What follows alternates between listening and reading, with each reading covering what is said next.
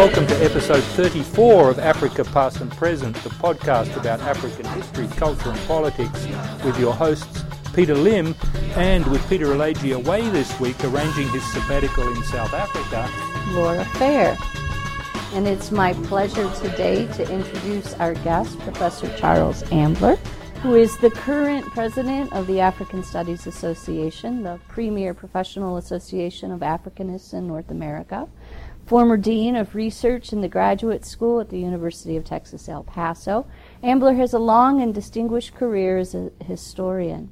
He's published extensively on a range of topics from pre colonial African communities and their resourceful methods of coping with colonialism in his book Kenyan Communities in the Age of Imperialism, published with Yale in 1988, to the place of alcohol in the struggles between workers and mine managers in the Zambian Copperbelt which was he uh, published in Liquor and Labor in Southern Africa in 1992.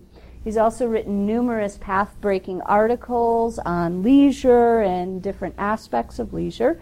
And today we will be talking with him about his role as president of the African Studies Association and his new project on media in Africa. Thanks. So, welcome thanks very much for having me. And of course, I should start by saying I'm actually a big fan of the podcasts, as both Peters know and Laura as well. And I've listened to most of them. And I want to congratulate you for, for doing them. I think it's a great uh, service to Africanists, and especially to uh, scholars like me who teach at institutions where they don't have highly developed African studies programs uh, it's a way for me to participate in a kind of ongoing seminar in which I can find out about a whole range of different kinds of topics. Yes, well, uh, welcome. And perhaps we could start by discussing the ASA because we've just come from a special meeting where you were talking about the various challenges and possibilities facing the ASA, and one of them is this how this question of how the ASA relates to its constituents and its partners in Africa.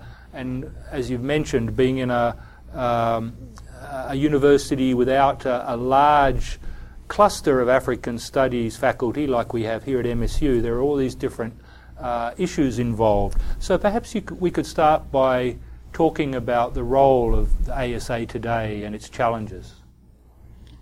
I mean, I think that from my perspective, that the ASA is uh, an incredibly valuable resource for, for Africanists in the United States and, for that matter, globally. Uh, it's certainly the leading African studies organization uh, anywhere uh, in the world, and uh, we like to think of ourselves, I think, uh, as a global organization, and in, especially in terms of our relationship to scholars and various practitioners who are based in Africa.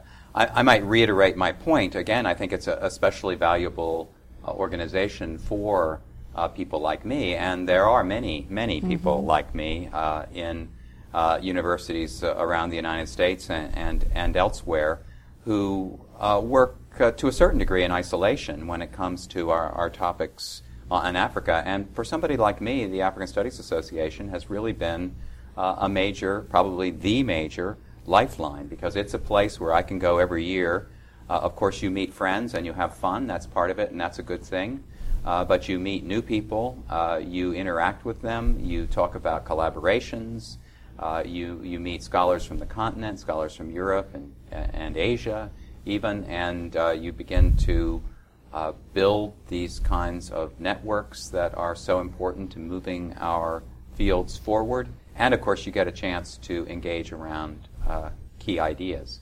I mean, it's hard to imagine almost any of the things that I've worked on have somehow first uh, seen the light of day in some kind of presentation uh, at the ASA. And so many of the ideas that have influenced me uh, have germinated from uh, those moments that you have when you're listening to someone talk or listening to a discussion that uh, provokes you uh, in a new way. And those ideas often come from other disciplines. And there's another question there about the ASA. How does it attract and keep or balance uh, scholars, graduate students from all these different disciplines? well, that's a great attraction, of course, of uh, these kinds of area studies disciplines and uh, the area studies associations, like uh, the ASA in particular. And, and, I think the African Studies Association is particularly strong in this regard, uh, in the balance that we have among different disciplines and the kind of uh, really wide range of sorts of themes and topics that uh, get presented. But it moves beyond that. It's, it's multidisciplinary in another sense, too. It draws together not just academics, uh, but also people who you might call uh, practitioners, uh, people that work in uh, NGOs, in the development field, uh, in, in government, uh, and various kinds of human rights organizations. And out of those kinds of uh, linkages, I think a great deal of very productive kind of thinking and work uh, takes place. I, I certainly think that Africanists uh, as a group uh, have this kind of commitment to moving outside of academe, uh, moving outside the, the, university, and connecting uh, with communities in Africa because of the kinds of research they do, but also with uh, professionals who are doing other kinds uh, of work. And uh, certainly, uh, we're, uh, as scholars, we often uh, complain a bit that those sorts of people don't listen enough to um, what we have learned as scholars. but it's probably true, too, of course, that we don't listen enough to what they learn as practitioners. And, and out of these kinds of combinations, very interesting developments, I think, uh, can occur. And, I, and certainly the ASA board uh, is thinking very uh, aggressively about uh, creating opportunities for these sort of rich uh, collaborations to take place. And as somebody in our discussion earlier was saying, uh, one of the great things about the meeting is that you can kind of go and you can say to yourself, you know, this year I want to learn about, and whatever the topic is, you can just kind of go to a series of panels and get yourself up to date. Um, you know, I've fallen behind on uh, developments in, in southern Africa, or uh, I, I don't really know what people are, are talking about right now in, uh, the, in fields in anthropology and post colonial studies. And, and you can find uh, those kinds of panels and uh, not only just listen to what people have to say, but engage the scholars themselves and, and uh, really make it a really uh, exciting educational experience for you. And of course, you can also rely on the organization itself uh, to be representing us uh, at a national and an international level and weighing in on topics that are absolutely critical. And just thinking about uh, the audiences at these ASA conferences, uh, last night you gave us a wonderful talk um, on audiences in Africa, film audiences and this happened to be the first pres- ASA presidential lecture uh, at MSU, uh, a new uh, series. Uh, but it got me thinking about the different sorts of audiences we get at ASA panels and also the different uh, affiliates of ASA. There's a multitude of people and affiliates that you meet there, and of course, visitors from Africa. So if, if we think about the audiences at ASA meetings? How does ASA juggle all these competing uh, demands for attention from affiliate groups and from visitors? It's, it's not an easy task, and no doubt the association, and especially the staff of the association, sometimes come under a bit of criticism because they're not sufficiently, so it's perceived, responsible to the desires of one particular group or another. But as you are suggesting, of course, there are a multitude of these kinds of groups and interests. And uh, but I think the thing that we have to stay focused on is that how good a thing that is. Uh, and even if uh, things somehow are get out of balance uh, from time to time, uh, the more people that are in that big umbrella, the more kinds of different sorts of perspectives there are, uh, the better off we are. And of course, there's a whole host of various kinds of affiliate organizations, and the association right now is trying to simplify uh, the rules that we have about affiliation uh, to kind of shrink down the number of categories we have and, and make the rules simple. Who are some of these affiliates, by the way? Well, the, the Lusophone African uh, the Igbo Studies Group, uh, Nigerian Studies, Ghanaian Studies, um, Tanzanian Studies, uh, and then, of course, there are um, other kinds of groups too, like the, the Women's Caucus and, and, so forth. There are many, many of these, some of which are, of course, more active than others, but all of which represent really important uh, initiatives. And by them having their kind of organizational activities at the meeting and then also having uh, and organizing their own sessions, it really enriches the experience, uh, I think, for everybody. Um, for the most part, of, of course, those people that are in those groups uh, want the experience both of the intensity that goes with um, talking with other people with interests close to their own, and also the, the, the stimulation that comes from stretching out beyond that and, and talking to a really wide range. Then there are the kind of undefined groups. Uh, uh, we were talking earlier about uh, new graduate students, more advanced graduate students, junior faculty, um, people that are working in uh, non academic kinds of positions. Uh, we have to find ways to uh, bring them uh, all together and find new sorts of opportunities. I mean, the world is changing. Uh, you laid some emphasis on uh, the, the, the, the, transforming digital environment, which, of course, is an important subject of study in African studies itself, but it's also influencing uh, the way that we engage with each other, the way that the meeting might be structured, and, and the association itself has to think about these things. Also, in terms of our uh, publications and other kinds of uh, s- support services uh, that we provide. One thing uh, that uh, just um, in February we introduced a new website. And what this website does is create the, the opportunity for affinity groups to form. Uh, so you can get groups together and you can create uh, discussion uh, communities uh, within the uh, ASA platform. And that's uh, something that I think we're excited about. The board itself uses that model, but anybody who's a member uh, can uh, do the same thing themselves. And that's, uh, I think, a, a, a, nice opportunity too. certainly, the publications are, are something that we need to lay emphasis on. I think too many people think of the African Studies Review as something you get when you're a member, instead of it of thinking of it in terms of its importance as a scholarly vehicle. One thing we've come to realize in the new digital environment is how important that journal is.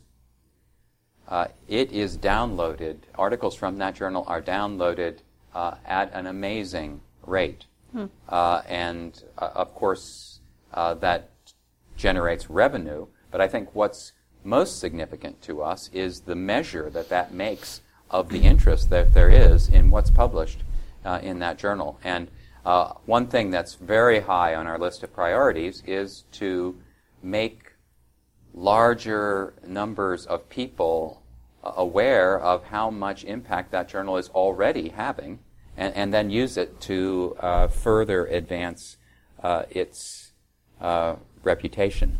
Uh, the editor, Ralph Faulkingham, has got some uh, great ideas about how to move forward with that. Thank you. So, as a little segue, I'd like to pick up on some of the things you were just talking about in your talk last night African audiences from Hollywood to Nollywood. I think you did a wonderful job of bridging both academics and theory and practitioners in your discussion of audiences. And I wonder, for our listeners' benefit, um, if you could maybe talk a little bit about what you see as some of the links between audiences over the course of time from the colonial period up until the present, and also the way in which audiences is continuities in the ways that audiences have engaged these media uh, whether produced on the continent or produced from faraway places all over the globe. Well, as you know, Laura, uh, already, um, but listeners, of course, probably won't, I, I, came to this topic more or less by accident. Uh, I was doing research in Zambia and uh, on a related topic, and I came across files and files of material on film and film censorship. Uh, this was in the official uh, archives and then also in the archives of the mining companies. And this very much intrigued me, and I collected uh, information, and over a number of years, every time I went somewhere where I could find some material, I added to this pile, and, th- and then I started to uh, come to grips with it. And of course, the con- context for this is uh, Hortense Powdermaker's uh, really quite remarkable book called uh, Coppertown, uh, which may involve interpretations that today we, we think of as outmoded, but which include this extraordinarily rich uh, description and thick uh, description of uh, audiences uh, that is really quite rare, not just for African context, really, but for uh, any context in media studies. And, and what Powdermaker's work shows, and what the, the materials that I collected uh, from interviews and in the archives also demonstrated was the uh, amazingly rich world of movie uh, attendance and, and for movie audiences uh, in urban Zambia in the 1930s and especially the 40s and 50s, uh, which you might call a kind of golden age for Hollywood in Africa, where uh, audiences were just captivated by uh, films that were flowing out of Hollywood, especially uh, westerns. And typically they were watching serials and these kind of B grade uh, Hollywood movies, uh, but they were enormously popular. And as I've come to realize, not just, of course, in Zambia, but all over the continent, uh, in all east, west, north, south, francophone, anglophone, Portuguese, and so forth. And uh, these descriptions of this were just so uh, intriguing to me because here were uh, large audiences of, of, people passionate about this uh, movie form, which it could hardly be imagined was more remote from their experience than uh, than anything you could you could quite picture. And of course, uh, the movies were poor quality in in a not in the artistic sense, but in the actual physical sense. Uh, they weren't very high quality either, I suppose, in the artistic sense. Uh, they were sometimes censored, uh, and uh, their sound uh, might be poor. And of course, the dialogue was in American English, which meant that the vast majority of people in the audiences couldn't understand it. So, what was this excitement about? I mean, people shouting and yelling and engaging with the screen. And uh, in, at the Copper Belt in the 1950s, it's estimated that 50% of the kind of adult male population is going to the movies once a week. I mean, this is huge. Uh, and uh, people are, uh, you, you, know, guys are hanging around on street corners saying howdy and um, wearing chaps and 10 gallon hats and so forth. Uh, and so this uh, got me thinking, and so I've been exploring it um, uh, since then. And, the, and, and in particular, what is especially has emerged is the way that audiences capture these products for themselves. Uh, there's, of course, a scholarship uh, of cultural imperialism, which might characterize these movies as kind of instruments of global media domination.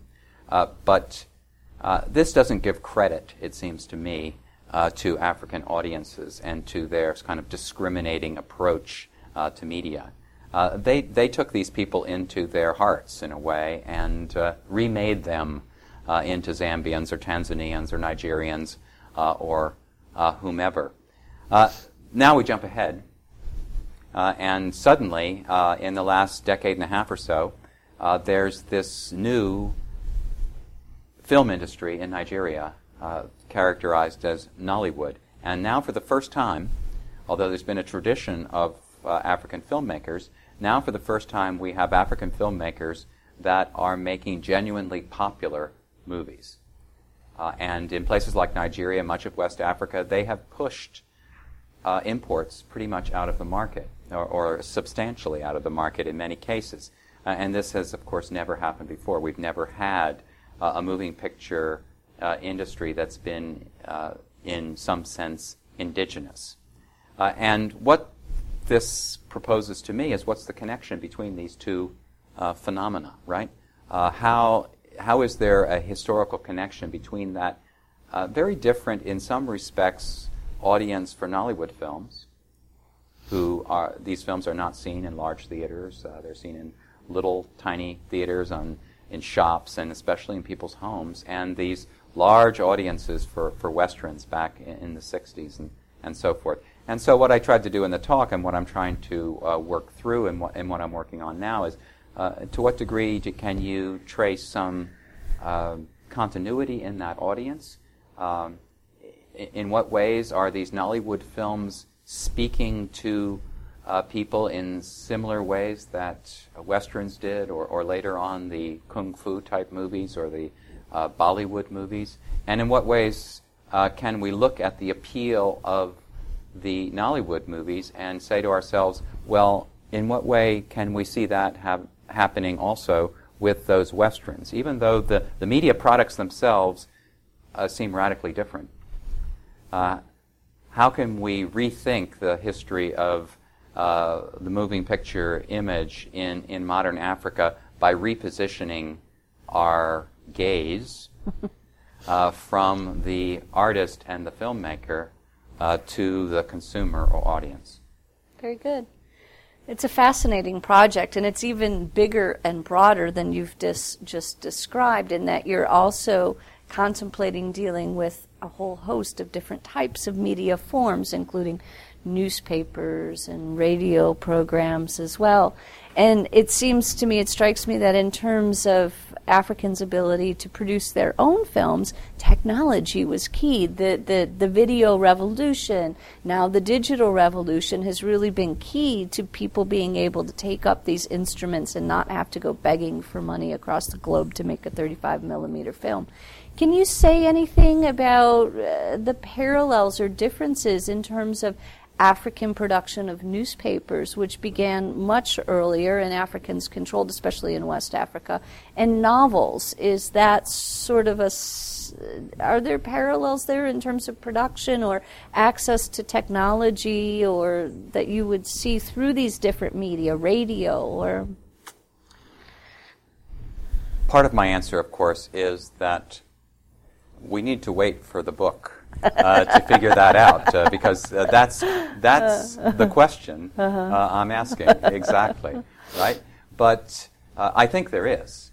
Uh, on the one hand, I think we have to guard against a kind of technology determinism. Right. And right. one thing I'm trying to do with this book, which I the working title is Mass Media and Popular Culture in Modern Africa, is not to organize it in a way that's determined by the media, but inevitably it's very much clearly shaped by the audiences that kind that develop around these various media. And but in some cases, those audiences spill over between uh, different media. And you're, I think, exactly right to point uh, to the case of print media. Uh, in this uh, age of new media, we sometimes forget that things like print uh, are technologies, and that in the late 19th century there was, uh, and through the 19th century, a radical transformation of print media, which made uh, producing newspapers and books and so forth cheap for the first time in human history and uh, available to wide ranges uh, of, of, people. And so uh, I begin actually the book looking at communities that of an audience, if you like, that emerge in places like Lagos uh, and Accra in the 1870s and 1880s around these newspapers uh, that are published uh, by African, small African printing houses. And the, the, the kind of cultural communities uh, that uh, mm-hmm. exist uh, around them, and then how those evolve as the number of newspapers proliferate the uh, the scale of their circulation increases, uh, and just but just looking at the contents of those papers, uh, you gain some uh, very interesting insights in, into this process, and also begin to see the continuities. For example, the way that we, we think of uh, both film and uh, printed materials as, as kind of fixed and something that you can take from but you can't give back to. But of course, uh, as we've seen with film, that's not the case at all. But also, too, with these newspapers. I mean, part of the uh, wonder of them, from my point of view, is the way that the, uh, the writers and the readers are the same people uh, very often. And there's this kind of interactive phenomenon. And this becomes especially uh, interesting and exciting when you look at the uh, Onitsha market literature, which uh, develops in the 1940s uh, and 50s uh, in Nigeria, which I just find uh, an absolutely fascinating and I might say under researched topic. And these materials, here you have the, a kind of equivalent to Nollywood in a way. It's the mm-hmm. first really indigenous, locally capitalized, locally organized distribution system of uh, this uh, of of printed materials, small novels, how-to books, all of these kinds of things. And uh, in fact, if you but if you begin to read them and look closely at them, first of all, you see very interesting overlaps between them and the Hollywood movies.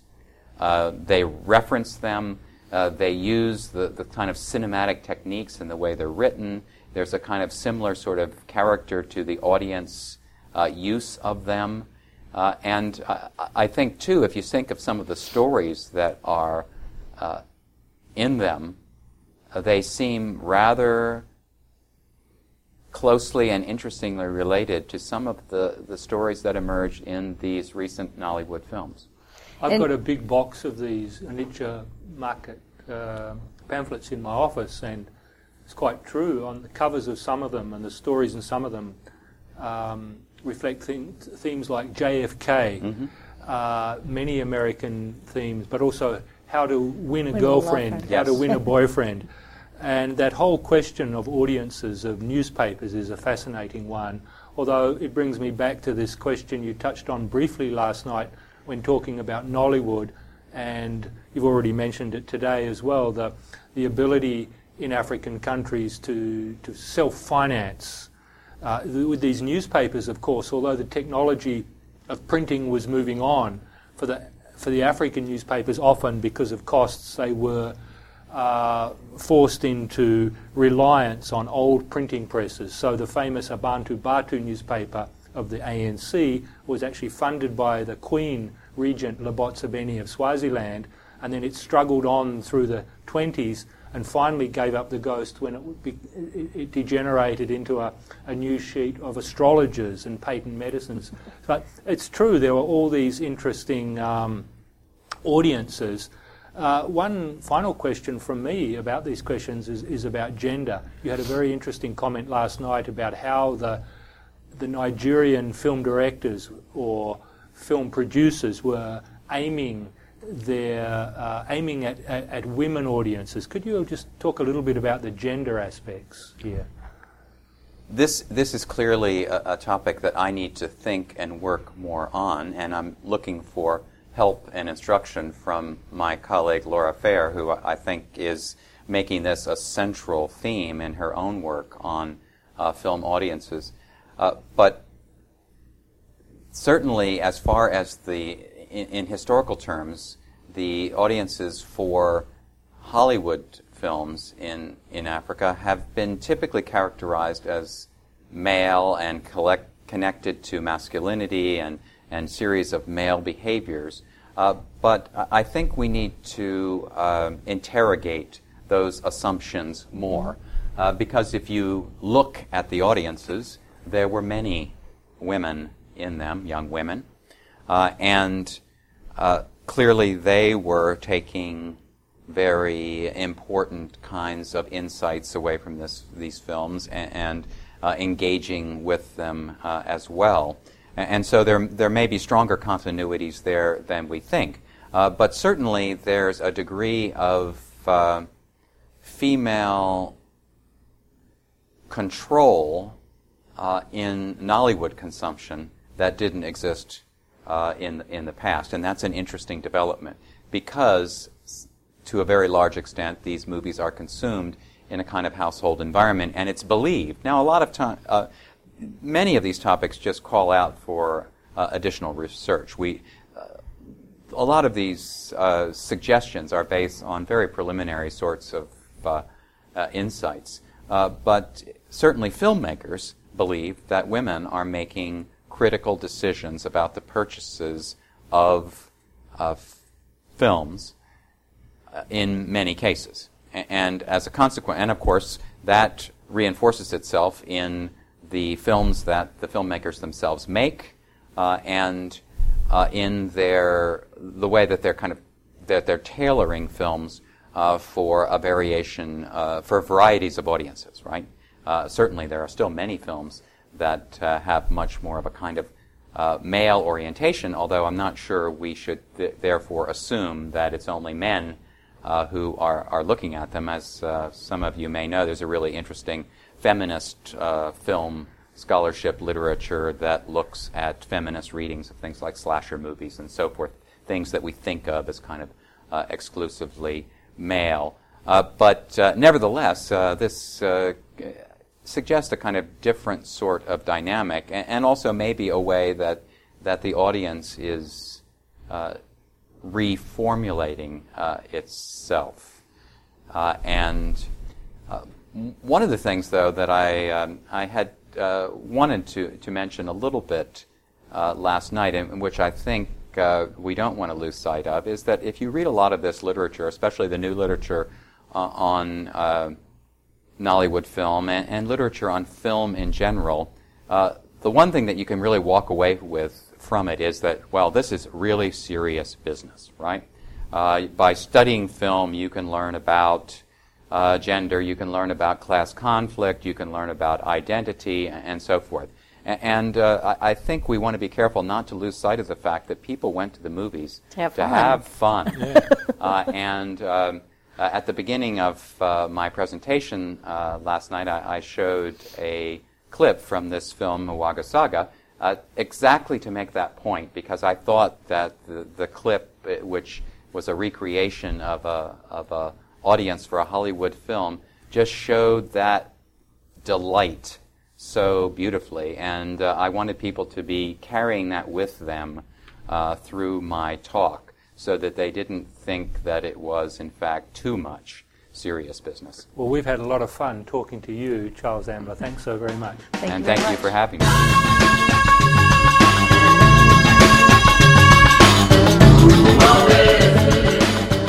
Africa Past and Present is produced by Matrix, the Center for Humane Arts, Letters, and Social Sciences Online at Michigan State University. Our producer is Scott Pennington. Technical assistance is provided by Alicia Shield and the Matrix staff.